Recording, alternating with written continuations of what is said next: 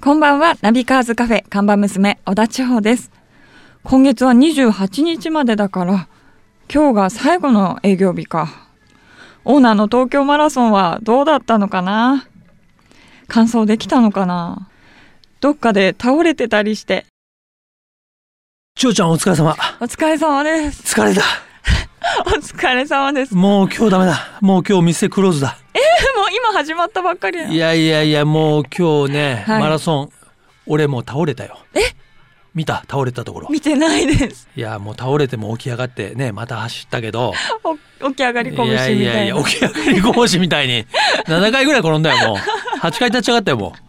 すう。ごいですね。ねえ。まあ、ということで、はいねえ、まあ、東京マラソンどうだったかは、悪いけど、ちょっと今ここでは言えない。え来週のお楽しみですか、うん、まああとね実はねナビカーズ、うん来月のナビカーズでも、はいえリポートするんではいちょっとねそれを交互期待わかりましたでほどの大したことじゃないんだけど ねまあいやこの番組でもね徐々にまたね、はいあのお伝えしていきますからね、はいまあ今日のところはとりあえずね無事このカフェにね来たということでそうですねええたどり着いたということでということであまりもうそれ以上は聞かないでほし いわかりましたそっとしときます、そっとしておいてほしいな。はいえーということでね2月22日まあ今月もう最後のそうなんですよねね営業が早いねはい、うんえーじゃあ今日のメニューをあ紹介してください。はい今日のメニューは元ナビ最新号発売ですはい、そうなんです。ねえ、えー偶数月24日は、はいオートバイ雑誌元ナビのえー発売日ということで、あさっての火曜日、ね、24日が発売日となります。はい今回はね、はい特集はですね、なんと、フラットツイン、あるいはボクサーツイン、わかるあボクサーエンジンのお、ボクサーエンジンって、あ、車好きの人もわかるもんね。は要はね、まあ、フラットツイン、ボクサーツインってのは同じ意味なんですけど、あまあ、水平対向エンジン。はいこれ4気筒になるとね、スバルが積んでたり、フラット6っていうとポルシェが積んでたりしますけども、はいバイクでね、フラットツイン2気筒というと、まあ、BMW が今採用してるんですけども、そのね、BMW の伝統的なフラットツインエンジンを積んだバイクの、しかもカスタムを中心に、はい BMW フラットツインの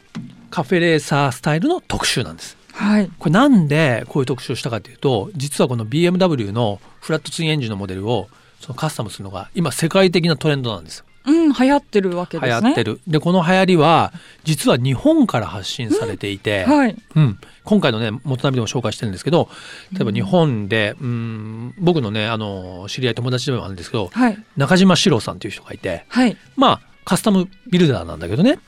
やっぱりその人がその BMW でえーカフェレーサーのカスタムを作ったうら、やっんぱすごいかっこいいんですよ。はいで世界にあの、まあ、発信されうて、ん例えばヨーロッパとかアメリカでもねすごいかっこいいということで流行ってきて、うん、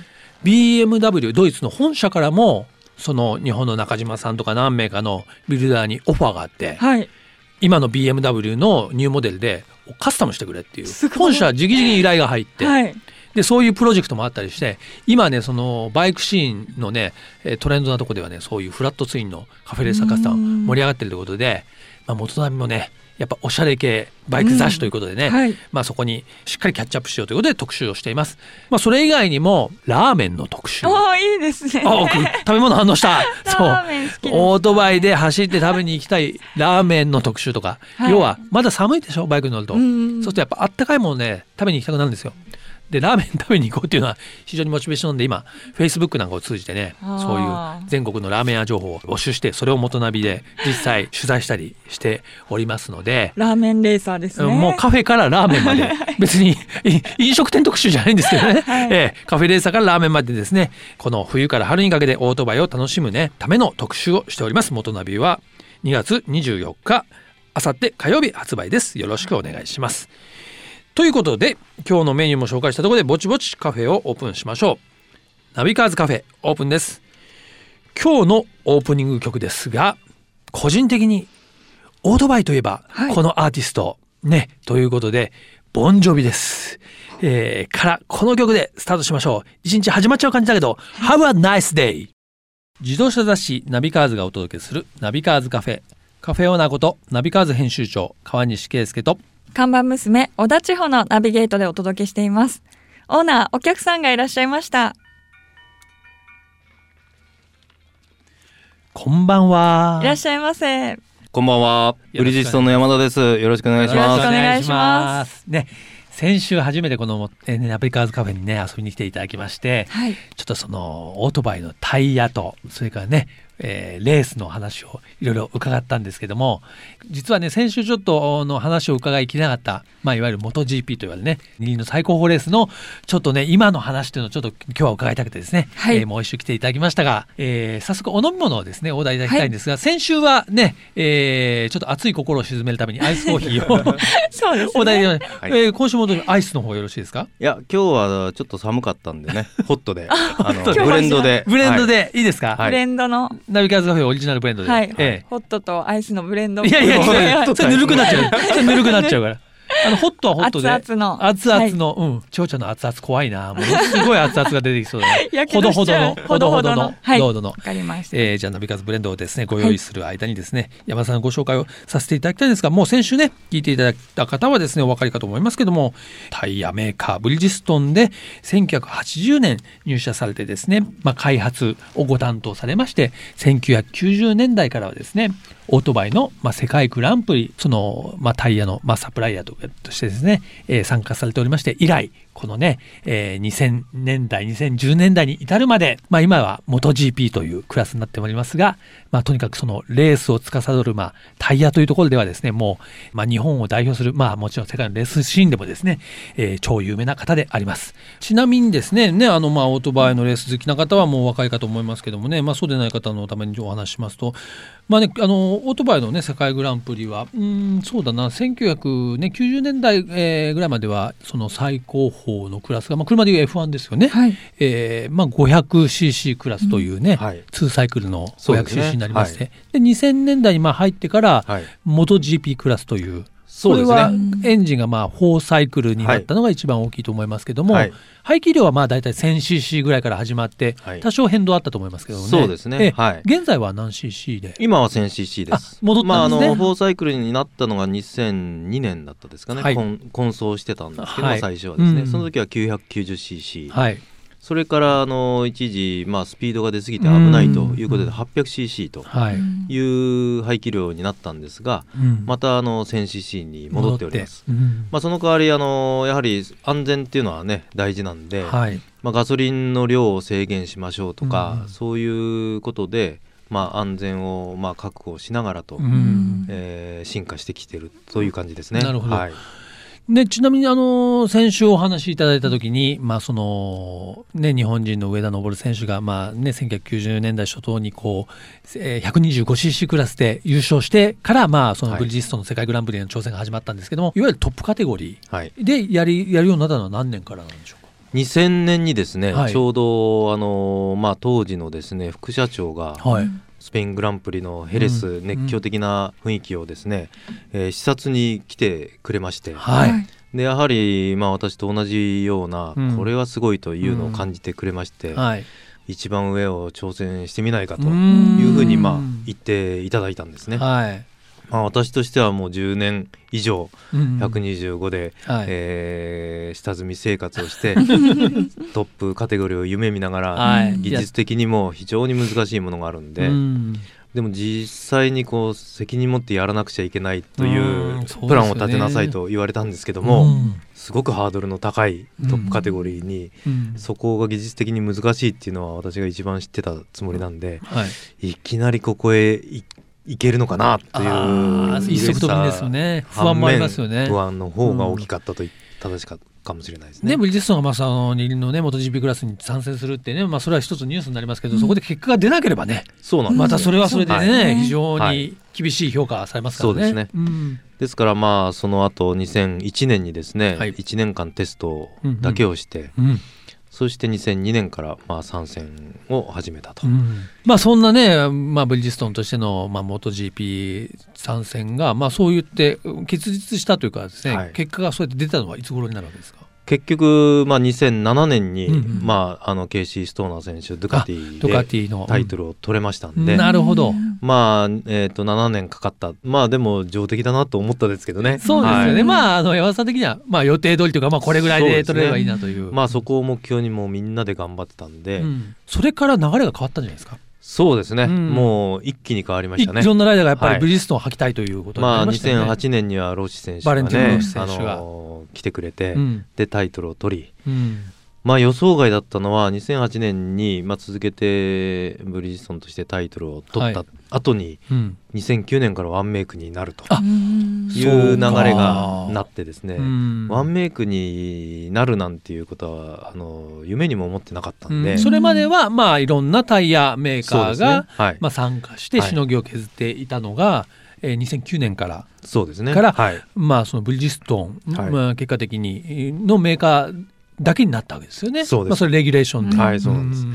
それまでミシュランが実質ワンメイク状態っていうのはまあ何年かあったんですけども、はいうんレギュレーションでワンメイクになるというのはね、まあ、想像スタートした時には想像もしてなかったし、うんはいね、そしていよいよもうね2015年のグランプリシーズンがまあ始まるというかもう始まってるのかもしれませんけど、はわけですけどもちょっとそのに今年のですね、まあ、見どころタイヤ的なちょっと見どころを、はいちょっと簡単に教えていただいただければなというふうに思うんですけまど、あ、今年はですね、あのー見どころとしてはやはりそのメーカーが多く入ってきたうん特に我々にとっては鈴木さんがカムバックはい、はいしてきたとそうですいねうのが大きな話題だと思いますし、まあ、アプリリアも本格的なあのワークスマシンを投入してはい、やるんでですね、そうかまあ、そうかホンダヤマハドゥカティに加え鈴木アプリリアというこのうん5メーカーがはい、ひしめき合うとうんいう状況ですよね。面白くなってきますよね。うんでまあライダーで言うと、まあ、マルケス選手圧倒的な強さで去年、うんまあ去年、ね、 2年連続たチャンピオン取りましたけども、はいは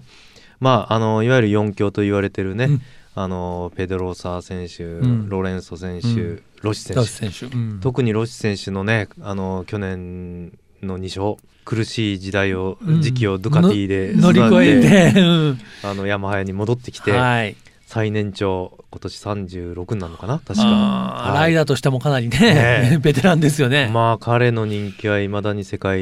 的にもどこ行ってもあの黄色いシャツ着てる人ねいる長女のねバレンティーノ・ロッシュといえば、はいわもかるうでしラテンなイそうメそーうそうジがそうはいですね、もうそれが本当にマルケスに勝ったっていうのがょね、うんまた今年も活躍してくれるのかなと思うしやっぱそう新旧って言ったらあれですけどね若手とベテランのやっぱり対決はそうですねはねい非常に面白いですよね。はいうんそして最後にねちょっとね僕聞きづらいけど山田さん来たら絶対きやっぱりお聞きしたかったですけどもそのね今ワンメイクのブリヂストン元はい GP クラスが、えー実はね今年いっぱいでその終了するというニはいュースが衝撃的な人間そうですね、まあ流れましてです昨ね年発表したんですけども、まあ一応あの今年いっぱいであのーまあタイヤ供給をはい。休止するとうん。いう決定をまあ会社でなるほど。下しましたんで、うんはい。はい、まあ14年間ですか、うんえーやりましてまあとりあえず今年1年あるんでね、はいもう全力で、そうですね。えーさ支えたいなと思ってますけどもうね、はいもうベストなね、シーズンにしていただきたいと思いますが、とはいえね、山田さんもこのね、二輪のモータースポーツ業界にはなくてはならない方ですから、まあ今後も ね、おそらく、えーモーターね、サイクルレースとの関わりは変わらないと思いますけどもね。そうですね、えはい、シーズンの合間にあの、ね、戻っていらっしゃる時にこのナビカーズカフェにもですね、来ていただいてちょはっいと解説をちょっといただきたいなまあとぜひぜひ呼んでください、えーもういつでも来ますんで ありがとうございはます。えーということでね、先週、今週とですね、ブリヂストンモーターサイクルレーシングマネージャーの山田さんに遊びに来ていただきましたが、一曲、えーリクエストソングをですね、いただきたいと思います、今週もですね。今週はいかがいたしましょうか、曲の方は。はい、えーそしたらですね、えー小袋のはい。「君という名の翼」はい。わかりました。先週スピッツでしたから、もう山田さんの大体、ああの、音楽の趣味がわかりました。 安定感あります。間違いないです。世代も近いです。えはいえーということでですね、小袋の君という名の翼を聞きながら、えー本日はお別れしたいと思いますが、えー先週今週ね、えーモーターサイクルレースのですね、楽しい話を聞かせていただきました。山田さん、ありがとうございました。ありがとうございましありがとうございたま。続いては月替わりで情報をお届けするマンスリーナビ僕川西が編集長を務める雑誌ナビカーズ元ナビそしてバイシクルナビからよりすぐった情報をお届けしていきます今月はね東京マラソンに挑戦と題してえ僕自身がはい東京マラソン走るぞ走ったぞというえですねえ話をお届けしていきますが本日は東京マラソン当日でありました、はいね東京都庁前をスタートして東京のまあ名所まあ、銀座ですとか日本橋とかね、浅草も走って築地あたりを越えてですね有明の東京ビッグサイトのゴールまで、まあ、42.195キロを走るわけですけれども、はいまあ、9時えー過ぎにね東京都庁をスタートしまして、まあ、16時過ぎには、まあ、全体の競技が終了するんですけども、まあ、僕もね出場して、はいまあ、どうなったかは、はいまあここちょっと収録なんでね そうですねえーちょっと今はまだ言えませんけどね。ゴールしたのかしてないのかうもん。それはもう雑誌はい等々でもね、インフォメーションしますんで楽しみにしていただきたいんですが今日はね、まあ、その東京マラソンにちなんで、はいえーこのマラソンあれこれをちょっとお話ししたいと思うんですけどね、はい。マラソンってもともとねこの起源はマラトンの戦いというのがあって、はい。このギリシャ軍の勝利を知らせるためにマラトンからアテネまで兵士が走ったのが起源と言われてるそうなんです。はい。知ってた全然健康のためだと思ってました。 そうだよね、はい戦いだったよね、うんそう戦いの結果を知らせるでその時の距離は実はね36キロと言われていて はい。ちょっと足りないねそうですね。45キロ42.195キロだからね、 はい。そうなんですね、まあ、距離がこの42.195キロという今のねフルマラソンの、うんまあ、距離になったのは1908年に行われたロンドン大会オリンピックのロンドン大会大会からと言われています。はい。でこの東京マラソンなんですけども2007年が第1回大会ということで、えー今までですね2015年まで、えー来たわけですけども、はい。 1回目はねその倍率、えーうん参加の倍率3倍程度だったらしいんですよ。はい。で2回目は5倍はい3回目は7倍と言われてですね現在はなんと10倍以上だかええらまあ10人に1人しか。出られるぐらいかなという感じの、もう人気のマラソン大会なんですけれども、ね実は優勝タイムがね、まあはいあの2014年でいきますとね2時間5分42秒がトップタイム。トップタイムはい。でこれ実は面白いのはその2007年の第1回大会の優勝タイムは2時間9分45秒なんでう、ん。えーちょうどね4分短縮されてるんですよね。はい。レベルが上がってるわけでそすうね。 7年間で。ということは今2時間5分まで来てますから、うん今なんだろう世界のマラソン自体の最高タイムが2時間2分ぐらいですかねはい。だからこれそのうちきっとね2時間の壁超える人が出てくるんでしょうねすごいよね1時間台で42キロ走っちゃう人がすごいで出すねてくると思うとすごいですよね。はい。オーナーは、ああの、タイム、希望タイムというか、目あの標タイムーマは。ラソンにはいろいろ壁があってですね、はいだまず例えばこう3時間を切って2時間台に入るのはサーブ3と言われていてもうこれはかなりもうトップクラスというか、あのまあ、アスリートタイムはい。その次に、まあ、一般的なランナーの目標として多いのはサブ4と言われて、はい4時間切り、つまり3時間台で走る。で僕の一応目標はサブ5で、 まあ、5時間を切って、まあ、4時間台4時間59分まで走りたいなというところで、えー目標立っておりましたが本日どうだったんでしょ うかそれってこのトップの人だったら往復しちゃうそうだレよベルっていうこともう大です体折り返し地点でもうトップトップの人ゴールしてますからね。ええっていうことですよね。ちなみにね東京マラソンは、はいあのその全体の足切りというか制限時間は7時間なんで、ああ、じゃあ。 7時間以内にゴールしないといけない。ないんですけど、これは結構ね日本のうんマラソンとしては結構緩い方ですね。はいうんでちなみにその東京マラソンでねいろんな方がまあ参加してるので有名なんですけどもいわゆる有名人芸能人もね結構歴代参加してて例えばコメディアンのノッチさんノッチさん早いよ3時間34分ですから、おーまあ、今言ったもうね、えーサブは4い達成してますよね、それからね、えーお笑いのテイク2の深澤さんも出てますね3時間48分早い。うんうんそれからですね、まあ、リサ・スティックマイヤーさん女性ですけどもね、はいまあ、トライアスロンなんかにも出てらっしゃいますけどもやっぱり3時間54分そしてそして発見しちゃった実はこの番組に、ねはいゲストに来ていただいた方も東京マラソン走っているお誰だと思う誰だろう伊豆野さんと。あ伊豆野さん走ってそ うだね伊豆野さん走ってそうでも伊豆野さんじゃないなんと坂上美紀さんおはい。女性の我々の先輩のね、が走ってらして2010年に東京マラソンを走っていて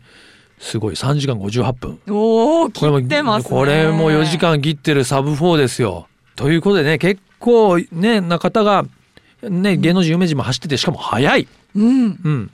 えーという意味ではですね東京マラソン非常に、えーまあ、華やかだしねはい。また、あのー当然マラソンの中のみんなの目標になる、えー大会だと思います。えー今年私川西も参加しましたがはい。来年に向けて千穂ちゃんも一緒にやらないあ、私もですか、うん走ろう42キロ、そうですね。走ったことはないですからうねん。全然なんかやる気なさそういだなえいえいえ。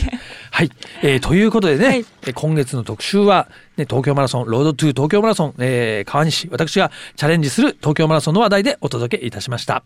ナビカーズカフェオーナーの川西圭介と看板娘小田地方でお送りしてきましたはい。ということでね、2月最後のナビカーズカフェでしたけれども、はいまあ先週に引き続きですね、えー今週もブリヂストンのね、山田さんに、えー来ていただきまして、今日はかなり二輪レースのディープな話をそうですねしちゃいましたから、はいこれでね、来月から始まる、えー、MotoGP、面白くなったとあーいうふうに思ってる方、多いと思いますがですね、こういったモータースポーツ情報もナビカーズカフェでは2輪、4輪問わず、えー今後もお届けしていきたいと思います。よろしくお願いします。はい。それではカフェのアドレスをお伝えします。ナビカーズアットマーク、fm 富士 .jp、navicars アットマーク、fm 富士 .jp までご意見、ご感想お待ちしております。毎週日曜日夕方5時30分からオープンする車好きが集まるカフェナビカーズカフェまた来週ですお車運転中の皆さん安全運転でお願いします